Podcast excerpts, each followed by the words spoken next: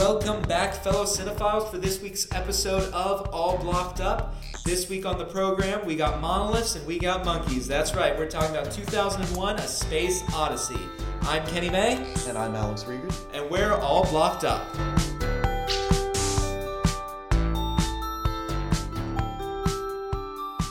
Anyway, welcome back to the program. Oi, this is our almost this is our, the last movie we're going to be talking about of Kubrick. Yeah? 2001 A Space Odyssey. Oof. Such a hard watch. Boy, like I, I watched this the first time I watched this was a I think about a year or so ago. Mm-hmm. And I was able to get through it. I was on my phone occasionally. Yeah. I feel like watching this in a theater would be a cool experience because you're in there's no distractions. That's Any fair. amount of distraction and you're completely lost from this movie. That's it does true. nothing to bring you in at all. It's pretty look at. Some shots. And that's it. yeah, that um man, I we are gonna complain so much this episode. Be prepared. Um so controversial opinion, hot take coming in, might be one of his worst movies, in Oh, my definitely. opinion.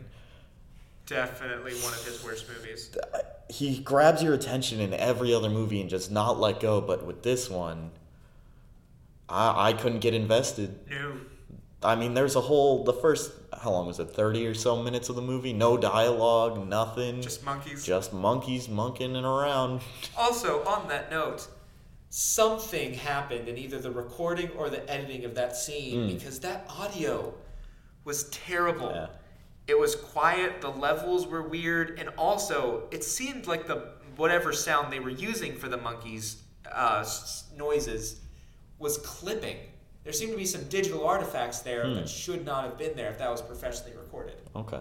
Uh, I didn't notice that during my viewing, but it could have just been you watched it on what was it, tape or DVD? DVD. DVD. Yeah, I watched it uh, digitally online, so it could have been maybe something to do with that. I have no clue. Yeah, it could. It definitely could be. Um, but yeah, that's pretty bad. Again, overall, this is very clear of Kubrick choosing spectacle oh, over story. this is the strongest case of that. This movie Absolutely. was ninety-five percent spectacle. Mm-hmm. Uh, 99% spectacle. Let's just throw it up. The story was just robot goes mad. Basi- we shouldn't trust computers. Well, that was the only good story bit of the whole film was Yeah. the Hal's scenes, and Yeah. everything else just I mean, again, it looked beautifully Hmm. beautiful.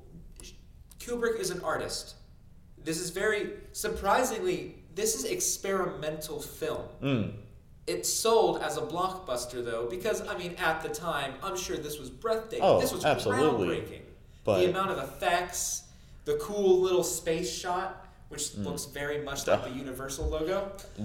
I was gonna say the exact same thing. I thought the exact same thing while I was watching. I was like, "What?" I was like, "Is this a title card coming in? What's happening?" But no, no, No. just the start of the movie. Yeah. Oi. And was the monolith ever really explained? Oh, absolutely not. Absolutely it just not.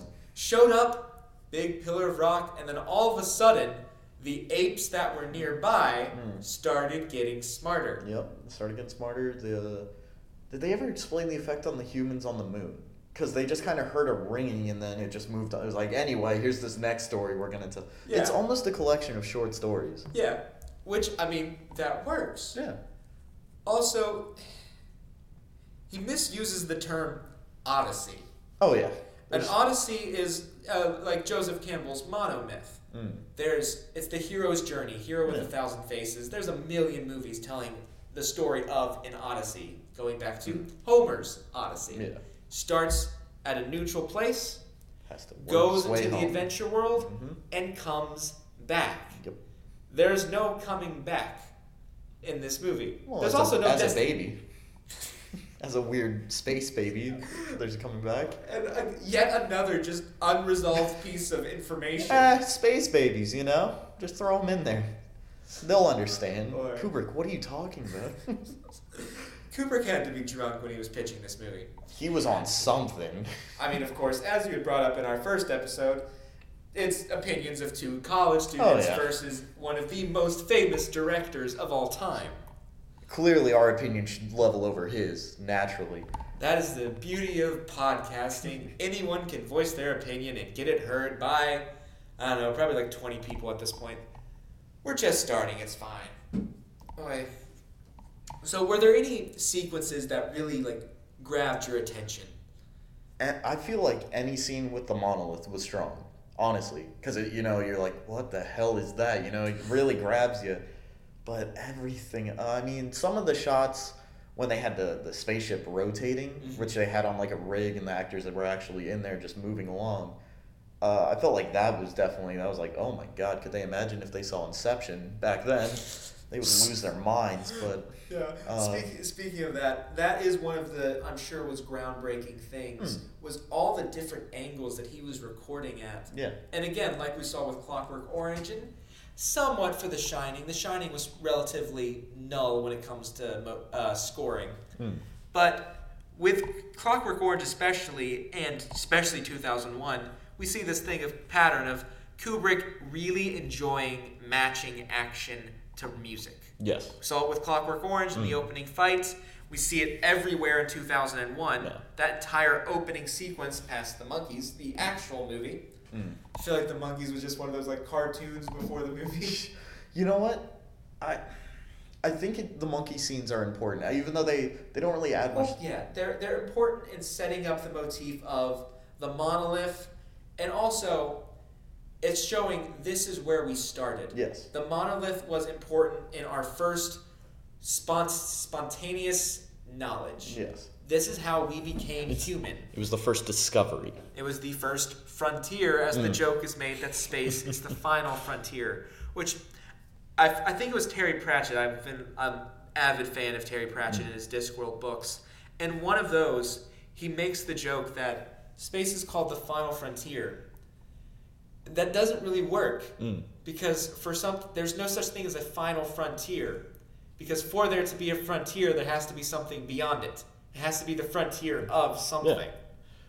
So it kind of the the wordplay falls flat, but Yeah. only if you think about it. You're not supposed to. It's fine.